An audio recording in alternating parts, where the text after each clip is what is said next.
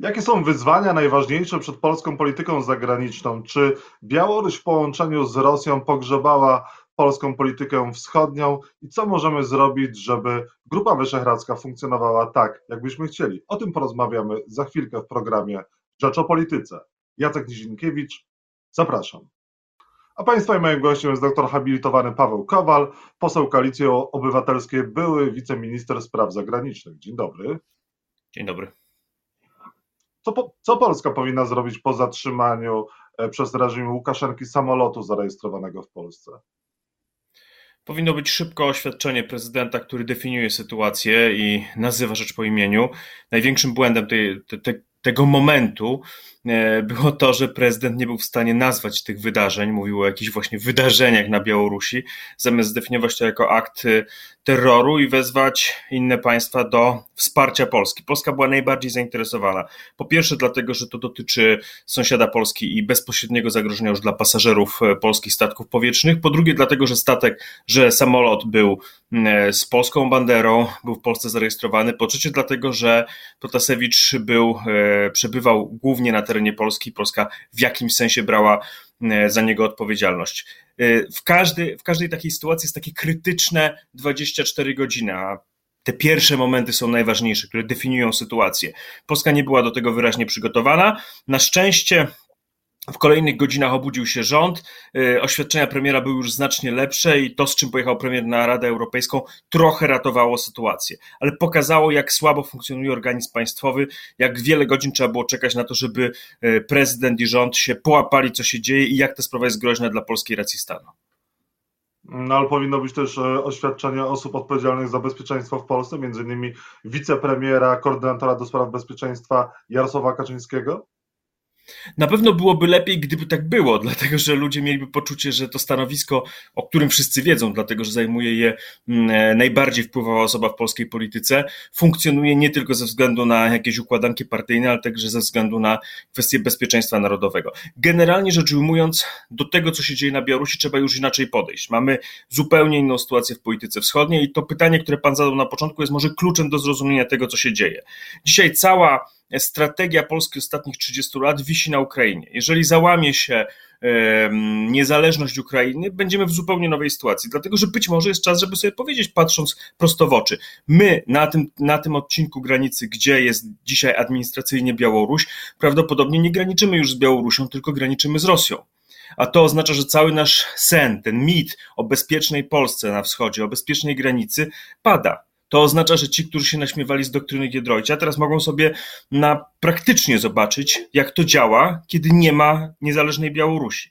Ale tak czy owak, polskie służby państwowe, polskie służby odpowiedzialne za bezpieczeństwo powinny były już od wydarzeń jesieni, jesiennych wydarzeń na Białorusi być zupełnie inaczej przygotowane do działania i inaczej funkcjonować na arenie europejskiej. Powiem panu tak, czasami ja, mnie stać na to, żeby powiedzieć coś dobrze o tym, co rząd robi i, i, w dzisiejszym programie pewnie tak parę razy będzie, mm, ale nie mogę się oprzeć jednemu wrażeniu, że oni w sprawach wschodnich reprezentują w tej chwili e, tak daleko posuniętą reaktywność, że jeśli by nie Twitter, nie media społecznościowe, jeśli by nie te momenty, kiedy liderzy opinii, dziennikarze, politycy, politycy opozycji zaczynają ostro krytykować rząd, no to oni by spali.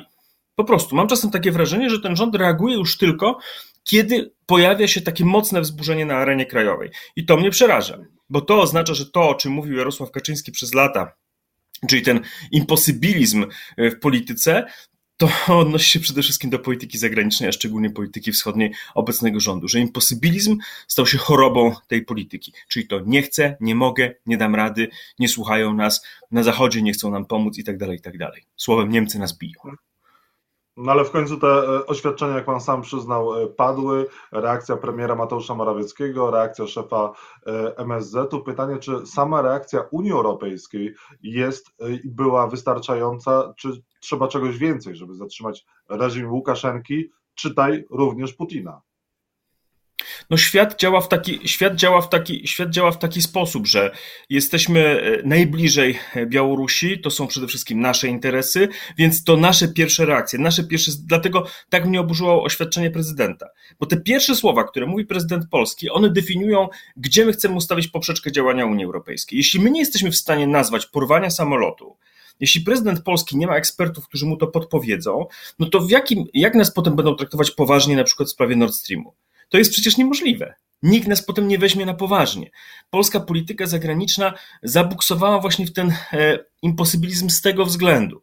I ja przyznaję, że późniejsze oświadczenie premiera było niezłe. Przyznaję, że mm, e, e, wyniki szczytu europejskiego były lepsze niż się można było spodziewać po tych pierwszych reakcjach. Ale to nie zmienia faktu, że Polska jest już w innej sytuacji strategicznej, że to nie jest sytuacja sprzed 10 lat, że służby państwowe, jeśli chodzi o e, relacje z Białorusią, muszą być wyczulone rano, wieczór, we dnie, w nocy, w święto. To nie może być tak, że prezydent czeka kilka godzin i opowiada o tym, że tam widział trojaczki czy czworaczki gdzieś, jakieś różne dyrdymałki, natomiast nie odnosi się do i najistotniejszych spraw bezpieczeństwa Polski, dlatego że ludzie akurat na te sprawy są w Polsce wbrew pozorom wyczuleni, czyli mało zainteresowani może polityką zagraniczną jako taką, ale w momencie, proszę zobaczyć, co się działo w niedzielę, jakie było ogromne zainteresowanie tym, co się wydarzyło. Ludzie jednak podróżują, mają poczucie, że reżim Łukaszenki może być z różnych powodów po prostu groźny dla bezpieczeństwa Polski jako takiego. Prezydent Andrzej Duda e, był z wizytą w Turcji. E, czy tego typu wizyta no, odwiedzając inny reżim Erdogana, powinna mieć miejsce, czy jednak nie? Ja uważam zresztą, że po po wydarzeniach niedzielnych wizyta w Turcji powinna być na zasadzie pewnego też gestu jakoś skrócona, powinny być jakieś wyraźne sygnały z, z, z, tej wizyty wysłane w sprawie białoruskiej. Uważam, że wczoraj od rana nie powinny były już latać polskie samoloty nad terytorium Białorusi, czyli że ten katalog reakcji polskiego rządu e, i polskich władz powinien być zupełnie inny. Sądzę, że e, w, szczególnie w tym kontekście, co zaszło w niedzielę, prezydent powinien był wyraźnie w Turcji odnieść się do właśnie takich problemów jak demokracja, prawa człowieka, człowieka, bezpieczeństwo, o tym trzeba, e, o tym trzeba mówić. Miałem wrażenie też jeszcze wczoraj rano, że prezydent spacerujący gdzieś, to wręcz były takie, takie zdjęcia, które Gdyby to było 10 lat temu, bylibyśmy oburzeni. To w ogóle by inaczej wyglądała e, dyskusja na ten temat, że mamy do czynienia z bezprecedensową historią. Nasz sąsiad e, stara się porwać i dokonuje no czegoś, co wszyscy już dzisiaj nazywają terroryzmem państwowym, jeśli chodzi o statek powietrzny zarejestrowany w Polsce z polską flagą, a prezydent sobie tam spokojnie spaceruje, ogląda muzeum. No, muszę powiedzieć, że prezydent Duda nie przestaje mnie zadziwiać taką pewną dezynwolturą, jeżeli chodzi o stosunek do najważniejszych spraw w kraju. Czasami mam wrażenie, że jakby ma wyłączoną wtyczkę i, i, i od, e, od systemu i nie wie tak naprawdę, co się do końca dzieje. Yy Sytuacja wygląda tak, że nie wiadomo, czy uda się zatrzymać reżim Łukaszenki, czy te sankcje zadziałają, bo dotychczasowe jednak nie działały. Czy jest pomysł, czy pan ma pomysł, gdyby pan był szefem MSZ-u, był pan wiceszefem MSZ-u, jak zatrzymać ten reżim Łukaszenki? Jak też e, sprowadzić Putina, no, nomen omen na ziemię? To jest kwestia polityki Zachodu wobec Putina i to jest kwestia naszej pozycji w Unii Europejskiej. I nie da się tych wszystkich spraw pooddzielać. Czyli ostatnie lata nieustannych kłótni z naszymi sąsiadami i sojusznikami z Unii Europejskiej dały swój efekt. Jeżeli oni słyszą teraz, że jest jakaś polska sprawa, no to wiadomo, że są już nauczeni, że z Polakami są same kłopoty. I w polityce psychologia jest jednym, można powiedzieć, że psychologia w jakimś sensie jest królową polityki. E, czyli te wrażenia z innych kontaktów z Polską przekładają się teraz na działania na działania w sprawach e, dla nas istotnych, czyli polityki wschodniej. Natomiast warto sobie, warto sobie jakby powtarzać za każdym razem, że jeżeli coś dotyczy Ukrainy czy Białorusi, i Polska nie zabierze głosu, albo zabierze głos e, tak pomrukując, jak to było ostatnio w kilku sytuacjach, bo to nie tylko sprawa oświadczenia prezydenta w sprawie samolotu, ale to jest także sprawa e, koncentracji wojsk rosyjskich na granicy rosyjsko-ukraińskich kilka tygodni wcześniej, kiedy polski MSZ podpisał zdumiewające mm, oświadczenie państw Grupy Wyszehradzkiej i ja rozumiem, że podpisał je ze względu na Węgry. Rozumiem, że polski rząd uwikłał się w te przyjaźń z Węgrami, które są no, taką mm, reprezentacją niektórych politycznych interesów Rosji w Europie. Ale tak czy owak, jeśli my nie definiujemy sytuacji, jest nam bardzo trudno później działać na Zachodzie. Jeżeli mamy w innych sprawach opinie e, państwa, które się, rządu, który się kłóci o wszystko, który, z którym nie da się na nic umówić, będzie to oddziaływało także na nasze możliwości działania w polityce wschodniej. No tak to niestety funkcjonuje i dopóki sobie nie przyswoimy tej e, prawidłowości, nie będziemy skuteczni. I to jest właśnie to, co ja nazywam imposybilizmem. Bo na koniec polski premier nie jest w stanie załatwić tego, tego, tamtego. Na koniec się okazuje, że nie jesteśmy w stanie się dobrze przygotować do, Turo, do mm, sprawy elektrowni w Turowie, bo to jest dopiero też przykład. A można było? A można było się przygotować lepiej? Czy ten do tej sytuacji akurat tak, ona, ona przecież... Przepraszam. Czy ten spór z Czechami był nieunikniony, czy można było go jednak, e, mo, można było się go ustrzec? Ale przecież jeżeli chodzi o tę sprawę, to w oczywisty sposób. Znaczy po prostu najbardziej bezczelna była próba niektórych e, polityków e, obozu rządowego w weekend, żeby przerzucić to na to o, takie okrągłe gadanie, że Unia nas nie lubi. Na szczęście to się nie udało. No bo ludzie rozumieją, jeżeli jest jakiś spór, spór sądowy, no to każdy wie, że musi wtedy wziąć dobrego adwokata, przygotować dobre mm, ekspertyzy, przygotować dobrą argumentację i stanąć do tego sporu. I nie ma wtedy miejsca na e, peplanie, że Unia jest zła, Unia nas nie lubi, bo to jest spór między Polską a Czechami. A w naszym interesie leży siła instytucji unijnych, szczególnie tego Trybunału, dlatego że my możemy mieć w tym Trybunale jakąś sprawę. Powiem więcej, na zasadzie pewnego paradoksu. Nam nawet powinno się podobać, że e, państwa od nas mniejsze i pozornie słabsze, bo w niektórych sprawach bardzo dobrze przecież rozwinięte, mówię o Czechach, potrafi coś tam wygrać bo to znaczy, że my kiedyś też będziemy mogli w tym trybunale wygrać coś na przykład z Niemcami. Czyli my powinniśmy szanować ten trybunał, dobrze przygotować się do sporu prawnego, a za to, że przegraliśmy z Czechami, tą pierwszą, bo to jest tylko zabezpieczenie, powiedzmy też sobie szczerze, tutaj można jeszcze pewne rzeczy odwrócić, ponosi winę polski rząd.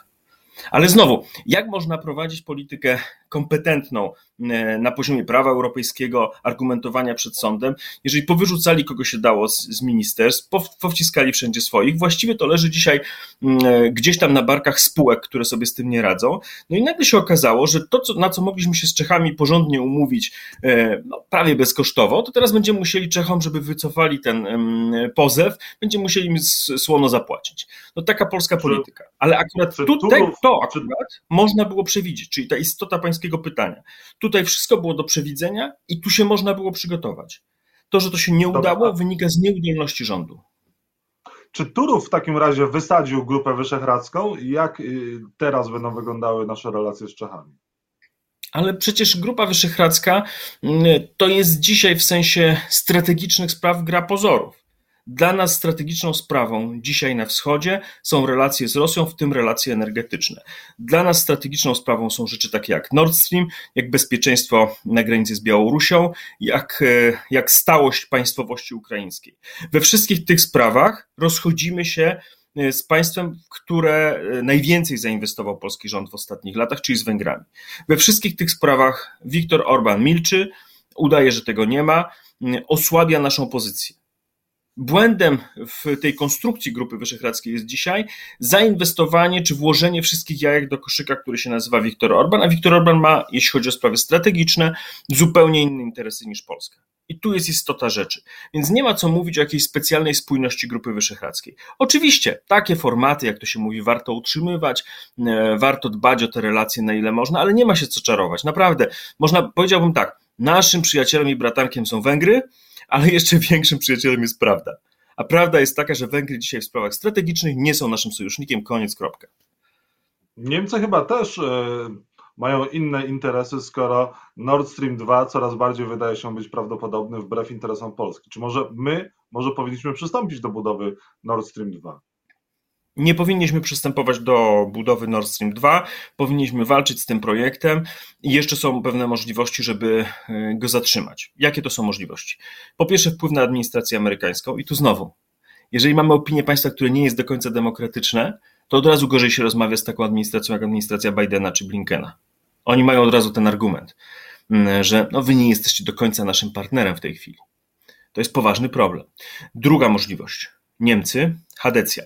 Tam jest już sporo w tej chwili polityków, którzy może nie są skłonni, żeby powiedzieć, e, skasować Nord Stream 2, ale są skłonni powiedzieć, zróbmy moratorium na uruchomienie. Czyli tu moglibyśmy zagrać na czas. Ale znowu trzeba mieć dobre kontakty w Niemczech. No a u nas obowiązuje hasło Niemcy nas biją i zwalanie na Niemców wszystkich naszych nieszczęść, także we wewnętrznej polityce. No i wreszcie sprawa zasadnicza, czyli zieloni. Zieloni mogą tworzyć rząd w Niemczech niedługo. Może nawet z zielonych będzie pochodził nowy kanclerz federalny. A jeżeli chodzi o zielonych, to mamy tutaj bardzo dobrego, mm, e, bardzo dobrego sojusznika w dwóch kluczowych sprawach dla bezpieczeństwa. Nord Stream. Oni są przeciwni Nord Streamowi w większości i co ciekawe, Białoruś. Oni będą w sprawie Białorusi mieli zupełnie inne zdanie, czy radykalnie inne zdanie niż e, ekipa mm, e, Hadeków. Już nie mówię o socjaldemokratach. Także tam możliwości gry są duże. No tylko trzeba grać. I znowu, to jest inna trzymamy, kwestia, ale... trzymamy kciuki za to, żeby polski rząd grał dobrze, a dyplomacja była prowadzona na najwyższym poziomie. Musimy kończyć. Doktor Paweł Kowal był Państwa moim gościem. Dziękuję bardzo. bardzo. Dziękuję za rozmowę. Pozdrawiam.